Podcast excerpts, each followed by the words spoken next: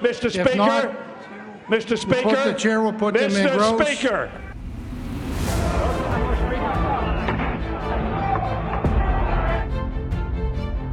The bill is passed. We've created a commitment to America. Those in favor say aye. We have a deal. Hello, and welcome back to another episode of Control, a podcast where we look around the corner at the challenges and priorities facing the 2023 Congress. I'm one of your hosts, Annalyse Keller. And I'm your other host, Brendan Buck. Yeah, good news. There's a deal. Um, as we've said, that might have been the easy part, getting the deal. Now they have to actually pass it. So here we are. Uh, we were recording uh, early afternoon on Tuesday. Members are returning to town. Uh, you're starting to hear everybody share their various opinions on the matter. Uh, we understand there's going to be a uh, meeting of the conference tonight, uh, which will actually be preceded by a vote series where I think they're going to do an actual whip to see where they are, how many votes uh, exist. But things are uh, not not ex- as smooth as probably they would hope. But it looks like at least on a relatively positive track to being passed tomorrow night. We'll see if they can be done in time all the way through the process by by June 5th. But we'll get into that.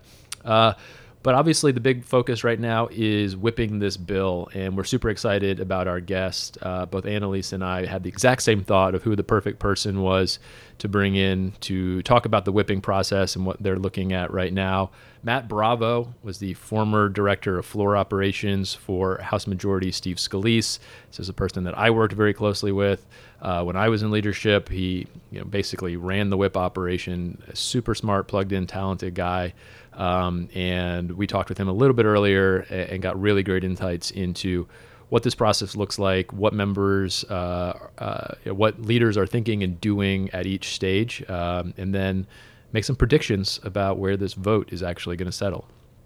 Yeah, um, as Brendan mentioned, the hard part is definitely not over. Um, McCarthy still has to survive this vote and all of the fallout that uh, we worry might be coming with this vote, that I'm sure we'll get into later.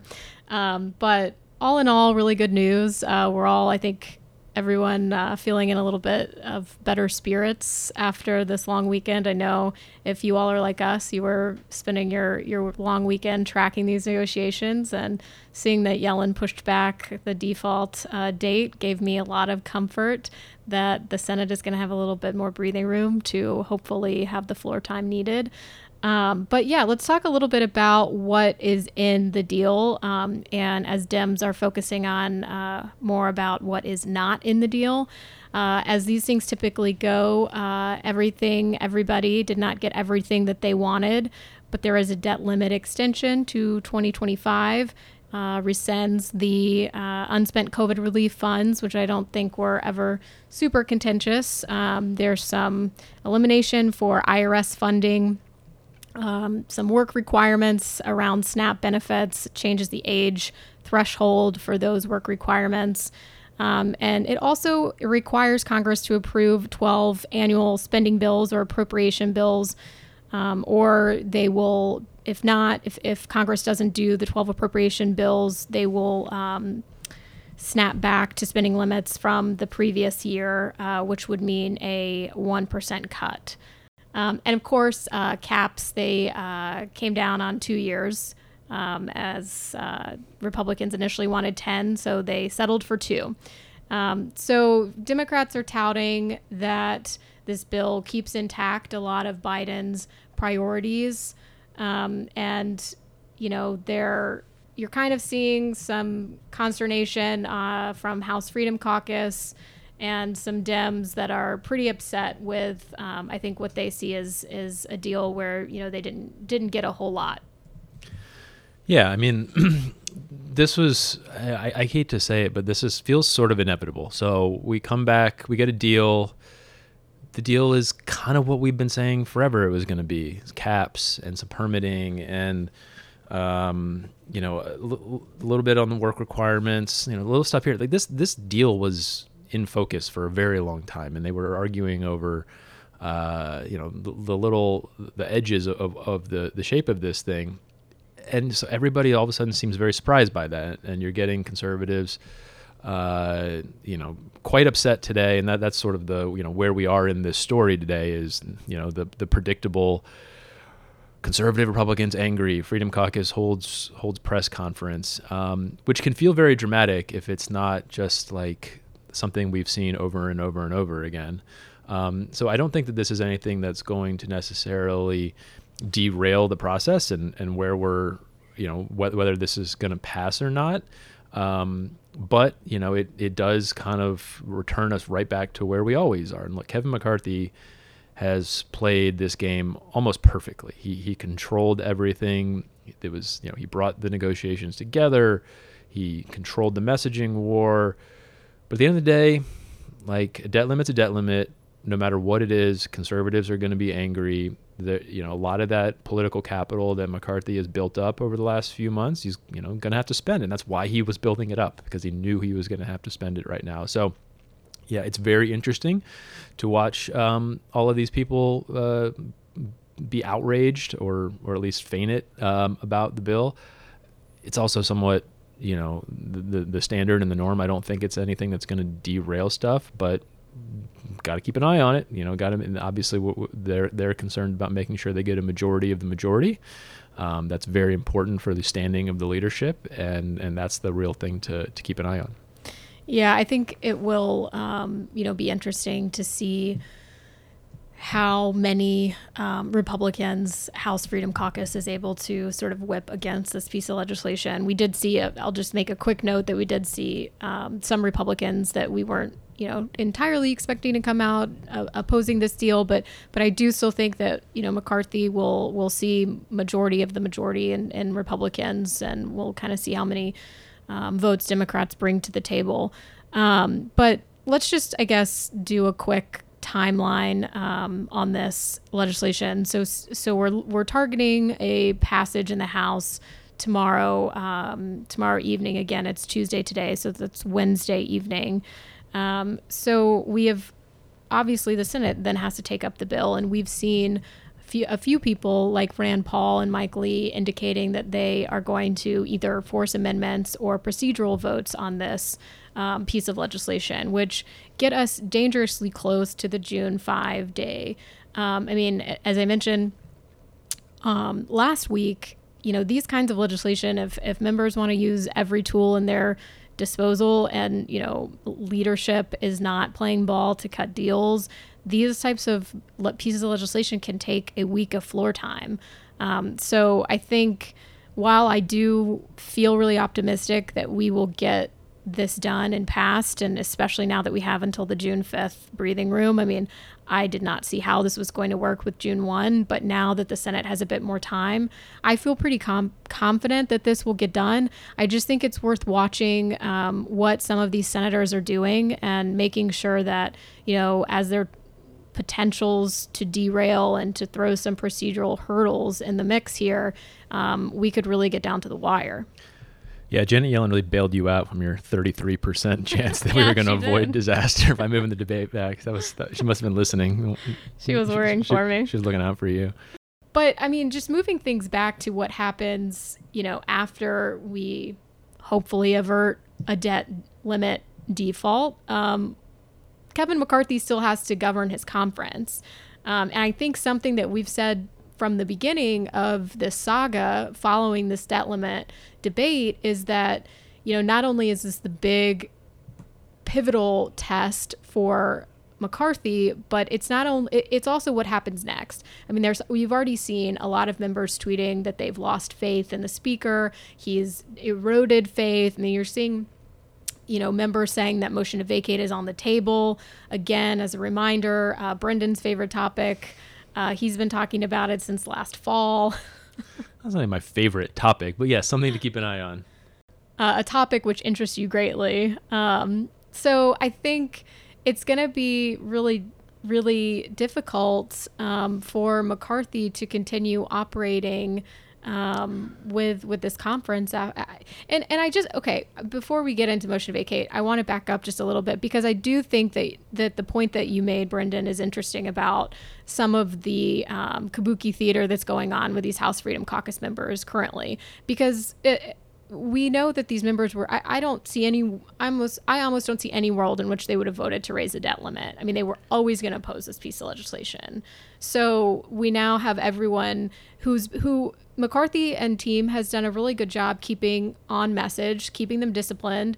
I mean, I imagine he's been saying stuff to them like, wait, you know, wait until the bill text is out, you know, let me negotiate this deal. Don't negotiate through the press. They've been very disciplined. They haven't you know, knocked this thing much in public, but it's almost like as soon as the deal came together and they were like, well, you know, look, we have the text, here's all the 97 things we hate about it. You know, they were kind of tripping over themselves to get out in, in opposition to the thing that we kind of knew they were always going to oppose. Yeah, I mean, I'm, I'm hesitant to get too far down the road on motion to vacate being a problem. Like Dan Bishop has said that's on the table. That's one guy. We'll we'll see what happens. Obviously, need to monitor it. But my my bigger point is these folks don't have a problem with Kevin McCarthy. Just in the same way, I don't think they actually had a problem with Paul Ryan or John Boehner. They have a problem with the realities of governing. The reality is the United States Senate and the White House are controlled by Democrats the fact that Kevin McCarthy was able to get some level of spending reduction, some level of work requirements, which I was very skeptical of. Um, you know, whatever. I, am not even here to to tell you how great the deal is. I'm just saying the fact that you only control the House and you're able to get those things is actually pretty impressive. Um, and the fact that they find this so objectionable that Speaker McCarthy should have his job threatened is really quite silly. Like this is this is bipartisan divided government governing. This is just what it is, and and the like they'll always hold out this this notion that well, if you just fought harder, you could have gotten more. And literally, it doesn't matter what the deal was. They would say if you if you just hold hold out, if you just fight harder, you're gonna you're gonna get a deal. And at some point, you just have to realize that's silly. And now, no one, you know, they're not going to listen to me when I say that, but like, this is where I, you know, it, it, almost doesn't matter. McCarthy, like, could not have handled this situation any better. The, the fact, the stuff that he was able to get, I honestly didn't think he was going to be able to pull off. Now, is this some like game changing agreement? No, but it's certainly not nothing. So, you know, this guy can talk about the motion to vacate if he wants, but like, that's just being selfish, frankly. That's, you trying to hold yourself out as some kind of conservative hero. I get it. I get your politics, man. Um, but it, I don't take it particularly seriously. So yeah, I, I don't think McCarthy's job is in any real danger. Um, you know, we've talked before about whether Democrats would actually like vote for a motion to vacate. I don't know. Um, but uh, it's just it, it's frustrating that this is like the inevitable outcome. It doesn't matter what you do; they're still going to come around, and because this is the one tool they think they have. But enough of that. Let's uh, move off of motion to vacate and get. We have something much more pressing, which is actually passing this bill. So now we're going to have a conversation uh, about the whipping process with our guest today, Matt Bravo. Okay, let's go ahead and bring on our guest for today, Matt Bravo. Uh, now a partner at S3 Group, he began his career working for then Chief Deputy Whip Eric Cantor. Uh, he also served on Cantor's floor staff during his tenure as Majority Leader and Republican Whip. Uh, later, and uh, importantly to our current conversations, he served as Director of Floor Operations for House Majority Whip Steve Scalise, um, where he helped ensure passage of legislation. And he's going to tell us a bit about the process of how leadership um, kind of gets these things uh, with really tight margins uh, across uh, the finish line. Bravo, you're the man for doing this. Uh, when we're thinking about okay, where are we in this saga, whipping, we couldn't think of anybody better to come on and do it. So thanks for joining us. Of course, appreciate you guys having me. I think this is media appearance number one for you, isn't it? yeah, we'll, they, don't we'll let try- talk. Uh, they don't let me talk to the media on the record that much. I, I, hear you. Well, we'll try to go go easy uh, on on you here. Um, so we are recording this uh, early afternoon Tuesday members are just coming in town. There seems to be a lot of, of chaos, obviously, the context of the, the debt limit.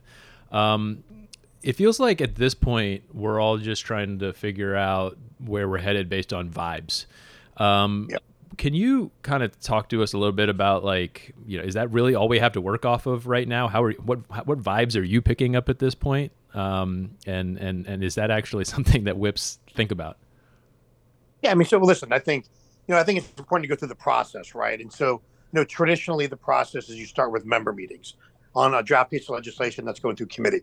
Obviously, that's not where we have here because they were working through a deal. That being said, a lot of pieces of this bill have gone through some of the committees um, that um, passed through through the House of Representatives. So, you know, they have spent a lot of time over the past, you know, since uh, McCarthy became Speaker, uh, taking the time to work with members to see what they were going to need in a debt deal, what were some of the outside of you know cutting spending, what other pieces would be helpful for them to get to yes.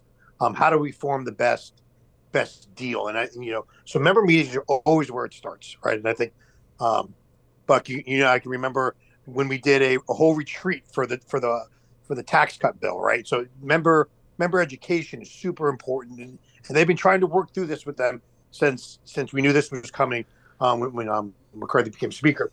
So then you go into the actual whip process. So they cut the deal, right? They make the announcements. We have the framework. You can't really whip off a framework. You can kind of like you can start making phone calls. You can start um, checking, you know, checking in with blocks of members, seeing what's good and what's not. But until you have text, um, it's really hard to get to get an accurate whip count.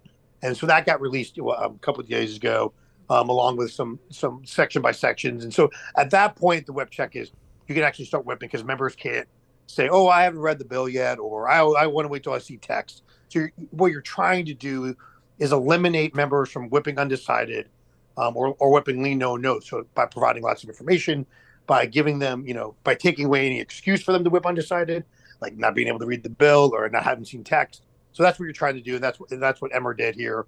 You know, he, they didn't do an official whip check until they had the text. So you know, traditionally we always do face to face whipping. Yeah. So let's uh, so let's pause right there. So they announced a framework before they had text. What what happens in that intervening period where there's something out there but there's no text? Is that just like flood the zone with I mean McCarthy did a good job of this. Flood the zone with paper about positive things about it. Is there a, a whip team yeah, getting together at that point? To, what's that? You saw the Sunday shows. I mean, like you saw, you know, all the folks out there were, you know, were ramping it up. You know, the, you know, the the, the right wing hadn't really come out strongly against it at that point yet you know, they were still processing it. And they're still waiting to see what the, the text of the bill looks like because that's their whole thing, right? But that gave us, that gave uh, the leaders time to get out there and really start, you know, getting the narrative that this is a great deal for conservatives. And when you've got Democrats out there saying that they there's not a single thing in here outside of increasing the debt limit for them, like how is that not a win for for uh, McCarthy and, and, and the and negotiators? So they they released the text um, is that when phone calls start? I mean, I guess my my understanding is they're not they're doing a formal whip tonight yes. during votes. Are are they going into that um, semi informed? Are they going into that kind of blind? Like, I mean, obviously they know where some people are, but they have an idea. Listen, I think right now they feel confident. My assumption is they're they're they're going to get a whip check back that that's going to show something to a very good path to majority of majority if not starting at majority of majority with with ability to make it grow. And you know, just looking back at history, you know, and, and Buck, you know, you and me have been in, in, the trenches on, on on budget deals before in the past. It's you know, the, the fact that we could have a vote anywhere between you know the majority of the majority and you know pushing the 140s 150s potentially like that's some that's something to be said for for this leadership team and and the whip operation at, its at itself you know because i can remember some of those budget deals i mean the one i always laugh about is boehner cleaning out the barn for us, right? I think that had like 65 Republicans on it. So, I mean, my point there is, you know, um, you know, I think they feel confident in the sense that there is, um, you know, good traction about this bill. That you know, there's a lot of wins within it for Republicans. You're cutting spending. You're getting, you know, you're getting some some legislative wins.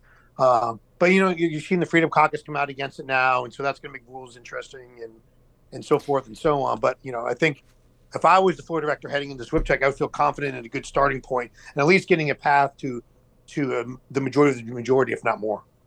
Yeah, you mentioned um, Matt. You mentioned a few of these detractors that we've seen come out. You know, now that the bill text is out, we are really hearing from the Freedom Caucus and other folks. Um, maybe some like a little bit unex. I don't know if I want to say unexpected, but like not. It's not just your usual characters.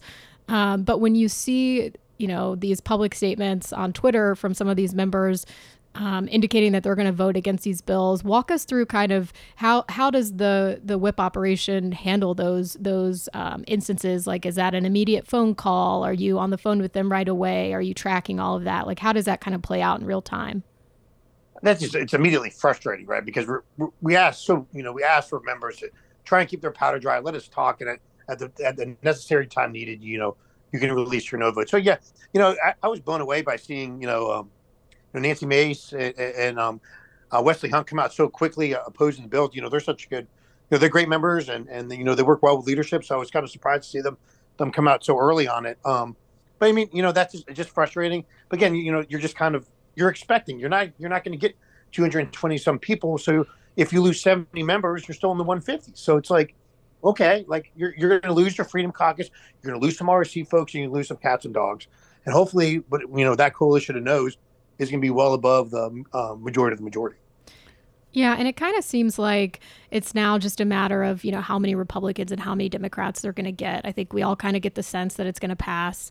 Uh, it's just going to kind of be come down to the final vote count. And I don't want to get too far ahead of, of the process, but you know i'm curious when when we have these big pieces of legislation that require you know passage by both republicans and democrats um, understanding there's new le- there's new dem leadership but you know in in your um, in your experience, I mean, are you guys, how closely are you communicating with the Democrats to figure out what their vote count is? Are you, you know, trying to keep some of your cards, you know, playing them close to the vest like you don't necessarily want to show the full number of votes that you have or you know who, who kind of tips the hand first uh, how, how do these things play out when you're working with democrats and relying on their votes absolutely i mean i would say one of my closest friends in this town is Shuwanza Goffin. She was hoyer's floor director and me and her became so close over the years of working on the floor um, you know when we were like floor assistants and then we, as we moved up to floor directors and, and you know became you know, became apparent that we were going to have to work together on passing major pieces of legislation from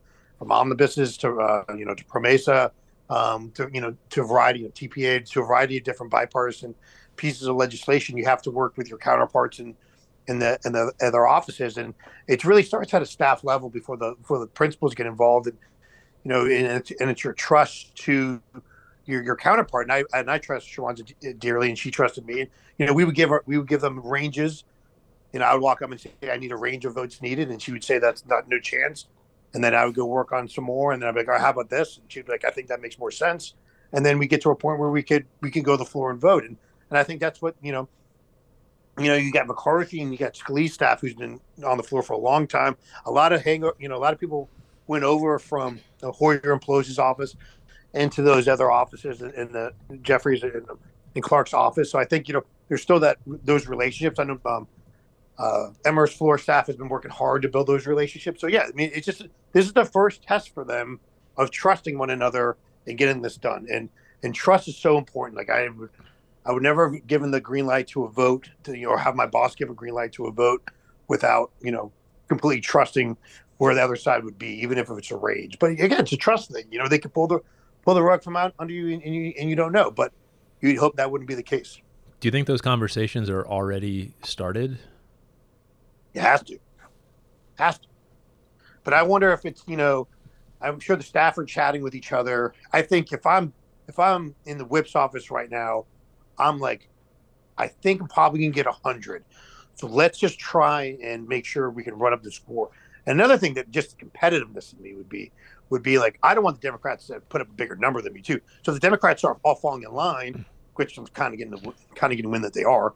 Like then they put up a pretty big vote, right? And then it looks like more Democrats than Republicans voting for it, and that kind of kills McCarthy's narrative a little bit, a little bit, not not really. So you know they're going to keep pushing their numbers. So we'll see, we'll see how that goes. But they have been talking. I'm sure, um, you know, the leader's office is, is talking to other uh, folks, and so is the speaker's office. So yeah, that's the. Uh, like uh, uh a little below the surface like vote to look for. Not just does Repu- do Republicans get majority of the majority, but the underappreciated one is do Democrats actually vote in a higher number than Republicans do, um, which is something you never like to see the minority putting up more votes. Let me ask you about um, this decision. Maybe that it wasn't really a decision, but um, following through on the 72 hour rule. You know, as we're seeing the longer something sits out, the more trouble comes. That's not surprising, but also the decision to to send them home, which uh, you know I had suggested was was the smart strategic idea, so that they're not around together, stirring each other up. Um, sure enough, you know, as they're coming back to town, is when you're seeing um, more more criticism. So, how do you think about you know the fact that it was sitting out for this long? Because the reality is, on a lot of these bigger bills, we did push that rule. You know, the 72 hours became you know 48 hours or whatever it was. So, uh, how much pressure does that put on them, or did, or did you know that just kind of the reality? Yeah, I mean, obviously, the faster you vote, the better. At least in the past, that was the case. But I think in this scenario, under this new type of leadership with the tight vote margins, you know, you this goes back to taking away any excuses to vote no or to whip undecided and to say that you weren't given the 72 hours that were promised, so I'm going to vote no. Again, you're just taking away that excuse um, to potentially vote no.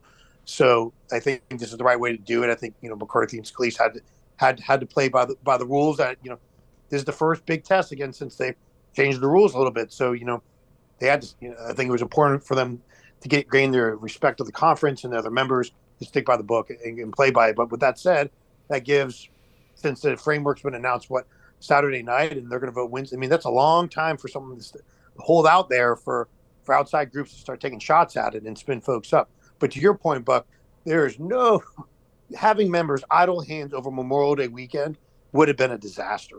So sending them home was absolutely the right right scenario decision. Yeah, I mean, you mentioned earlier this was the first big test, and I think that's exactly right. Um, I, am curious since we do kind of have one big hurdle before we can actually get to the one big test, and that one big hurdle being the rules committee vote.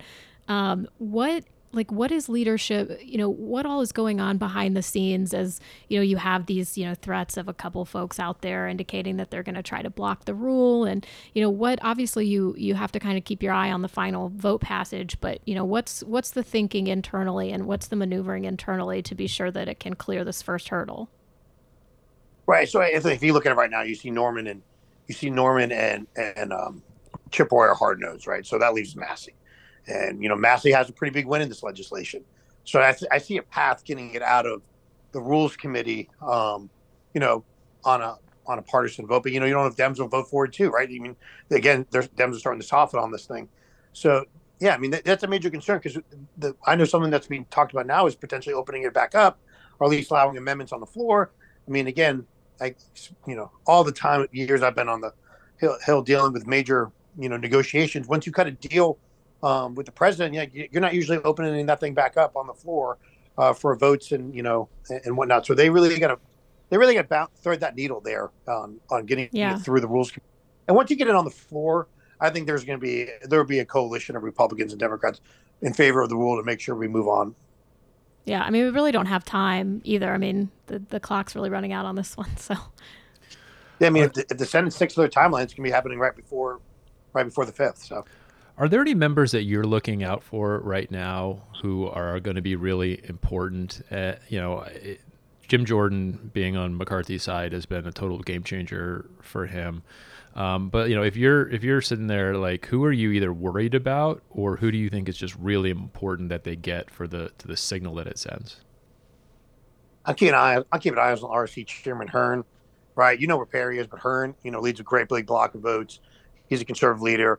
You know, I, I like to think of guys that like. I mean, Richard Hudson's in leadership now, but back in the day, Richard Hudson would be someone who I who I who I would use as a um, as a barometer where things were going. A, a, guy like Richard Hudson. So you want to have like the conservative members, but, but the ones who want to be, you know, that can think outside the box and, and maybe go for something like for a deal like this. And so like a Hern um, and and like someone like a Hudson would probably be my my, my, main focal point, knowing where certain people are going to go. Keep an eye on my chairman too, right? Make sure all the chairmen are locked in step. Here, this is a big, you know, unity vote. So those are, if you start losing a bunch of chairmen, that's that's a problem. Keep an eye on the defense folks you know, keep an eye on Gallagher, keep an eye on on, on all those guys over there too, because you know the, the defense hawks go, or there starts to be a break within them that could also lead to a pretty big vote block going away. One thing you never like to see either is your uh, a delegation feeling like they all need to stick together. I've noticed, you know, it's there's only a smattering of no votes public so far, but it seems like Florida has a fair number of of no's. Do you start getting worried that everybody in Florida feels like they need to be no to stick together? Nah, I mean, listen, I know the Texas delegation was having a fairly, you know, during their Texas lunch today. you know, they always say they're going to try and stick together. I mean, I, I think you see a split there between all the appropriators and, and some of the other members. Florida, Florida's the same way, right? You have a bunch of appropriators there. Like they want to get they want to get rolling. So you know, yeah, sure, the Gaetz, the, the Lunas, and some of the some of the other folks might be you know be pushing for it, but I think that be my assumption is that delegation will be fairly split. Um, I think you're I think you're just going to see I think you're seeing a lot of split delegations this time around because I think there's some folks that, you know the, like the MVP pipeline is a huge deal for like energy folks, and so like you know why vote against something that's so it's such a win like that, right? And I think you know stuff like that is what's going to keep people from voting you know to vote yes and outside just you know the spending cuts and whatnot. I want to ask about something a little bit different. Um, so, w- kind of all of our eras were in, I'll say, like maybe the one of the early. I know I was around in the first iteration of of the Freedom Caucus, and I think you both were too. To the Jordan was- Meadows era. yeah, yeah. So I was kind of on the kind of in a different. I was not in leadership at the time. Um, it, I was in the meetings for the Freedom Caucus at that time. Um, so, you know, it's interesting though, I guess, to kind of track the changes of the Freedom Caucus and how they've sort of reimagined themselves um, with McCarthy's um, speakership and some of the challenges that they've gone through, and also how you know McCarthy is. Um, you know, put Thomas Massie on the Rules Committee, for example. I mean, he's he's um, really brought them into the tent in a way that I think was probably only possible with time. Um, but just talk to us a little bit about you know the the changes that you've seen over the course of you know the last um, five seven years uh, with the Freedom Caucus and how they're utilizing their power today and and kind of how you approached them when you were making sure that you were you know getting things done. Yeah, I mean, listen, they they made their stand the first time to really coalesce. I mean, they had been around for a little while, but you know, we've always had the you know leadership had the ability to kind of pluck hand a handful of them off, and kind of you know it would they would have wouldn't have to negotiate directly with them as much. They put their first stand on healthcare, and they kept together, and they really forced our hand. And at that point, I you know um, I realized at that point I was going to have to check in with the Freedom Caucus on most pieces of legislation moving forward. Um, that was their big step, and that was them holding the line. And I'll say this, you know, like Jim Jordan now, obviously big leader, you know, very close with with, with McCarthy and, and team, and also with the, with the conservative folks. But you know, you see, Jordan used to be a very tough negotiator. When Meadows came in, Meadows would be like, "All right, here are the, uh, you know, leadership would offer some ideas, and here are five, five you know, they sorry, excuse me, Freedom Caucus walking to here are five things. Leadership was like, all right, we'll think we give you three and a half, and Meadows would be like, okay, I'll go sell that, right? And I thought, you know, at that point we were, you know, they were pushing for good reforms or different votes, and we were able to work with them on that hand. So, you know, they have they have moved from being not just wanting to, you know, to blow things up to actually trying to just actually take wins where they could get them. I think you know we're seeing right now they're not this, they're not very happy with this current piece of legislation. But if you would see, like we passed, I can't, you know, everyone keeps saying how House Republican leadership wasn't going to be able to pass anything this year, and I just think, oh, they time and time again they they just you know they've shown that those um, haters to be wrong, right? You know, HR Yeah. one passed, they got student success done, they got an immigration bill passed. Are you kidding me? Like we've never, we couldn't even get out of committee back in the day. So they got that across the finish line. Then they did their own debt limit bill, which completely flipped the negotiations. So I mean, you know, we'll see what happens. But I think the Freedom Caucus has- has been, you know, helpful in in, in, in moving legislation in the right direction in that sense. Yeah, it's kind of like its own. Um, you know, it's just kind of it, it's kind of like the like it's not the Tuesday group, but it's kind of like just an. It seems now it's more like another group that you check in with. Like you know, oh, we Yep. got to check in with the you know New York delegation. I got to check in mm-hmm. with the Freedom Caucus. It's it's just shifted so much. It's interesting. We yeah, can't no, do. it, it, it is. But Yeah, sorry, Matt. You can't do a media interview without getting asked about Donald Trump. So I'm going to ask you about Donald Trump now. Um, that's obviously the the wild card at all times. Um, we know what he, you know, he's he's kind of dismissed it, the, even the need to do anything on the debt limit. Um, how much, you know, when you're in the whip's office, are you concerned about what Donald Trump says if he comes out in the next, you know, day and starts railing against this thing? Um, what does that do to the vote? I mean, it, it definitely ha- has an impact. Right? DeSantis is already out there saying, you know, going after this thing. Um, you know, Tim Scott obviously keeping his powder dry. Um, you know, I think it's, you know, he definitely, he definitely used to have a lot more power when he used to have to say something, it definitely does have an impact. But my gut is most of those people are already going to be voting no, anyways. So, um, you know, this is, you know, back in the day when he would say something, you know, that could almost, form, you know, almost immediately mean you're going to get a primary challenger if you went against him. I don't necessarily think that's the case anymore. It definitely does complicate your vote. It's certainly not helpful, but it's not the amount of power that it used to be a couple of years ago. All right. Well, now we're going to make you uh, put your money where your mouth is. Uh, not really, but we would love to know you, the whip expert uh, that we have turned to. How do you see this going? I think we all agree it's going to pass, right? Yeah. So at least I think again, you know, kind of, I'm going to be a little bullish. I'll say you're an optimist. I like to give myself ranges. I like so I'll say between 120 and 150 Republicans, and I think Democrats are going to be over 100. I'm not quite sure how many over. So what's the majority of the majority? Like 112? 112 or something like that, 113. Yeah. So I think I think 130 is a great number for them. If they get to 130, 140, that's a real showing on a debt limit increase. And I think that, you know, I think that's a goal. I think their goal for them is not only to do majority majority. Their goal is to have a big vote, um, big R vote. And think about it, if you have a good combination of of R's and D's and you get close to 300 total votes on a bill, that's going to be a great message going over to the Senate too. Yep. No, I agree. I think it's going to be in that. I think that range feels right. I'll say I'll say 140. Um, the not to like totally throw cold water on all of this, but the only thing that I'll say is it still only takes one member to uh, raise a motion to vacate. Oh, geez. All right. Well, we're not going to go there. We'll, we'll, Wait, leave, that, we'll leave, leave that for another knows, time. Three legislative days. They don't. They have three legislative days to consider it, unless it's a leader. So they got some time to, to, to deal with that, and they can get this vote done. Yeah, great. We'll vote on the debt limit first, and then we'll turn to that next. Great. Um, no, no okay, one Brendan, here. What do you say? Yeah, no one here is predicting that. Um, yeah, like I, I didn't think that.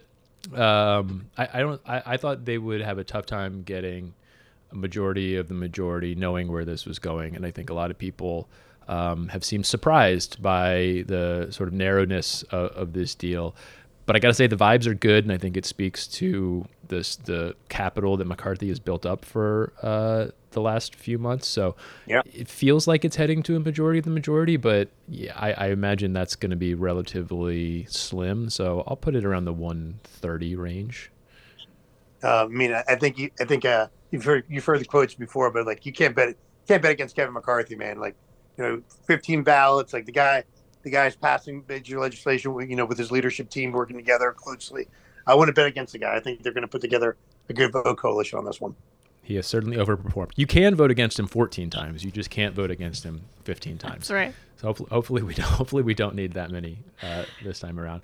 Um, all right, Bravo. Thank you so much. This was awesome. I appreciate it, guys. Really, really helpful for us to kind of better understand the process here, and obviously we'll be watching very, very closely, as I know you will too. Awesome. Thanks for having me. And tune in next week uh, as the dust settles on this vote in the House. We will be taking a look back at this process. Hopefully, we have a resolution um, and we'll be able to take stock of how this all went down and what Kevin McCarthy and the rest of the House has to look forward to going forward.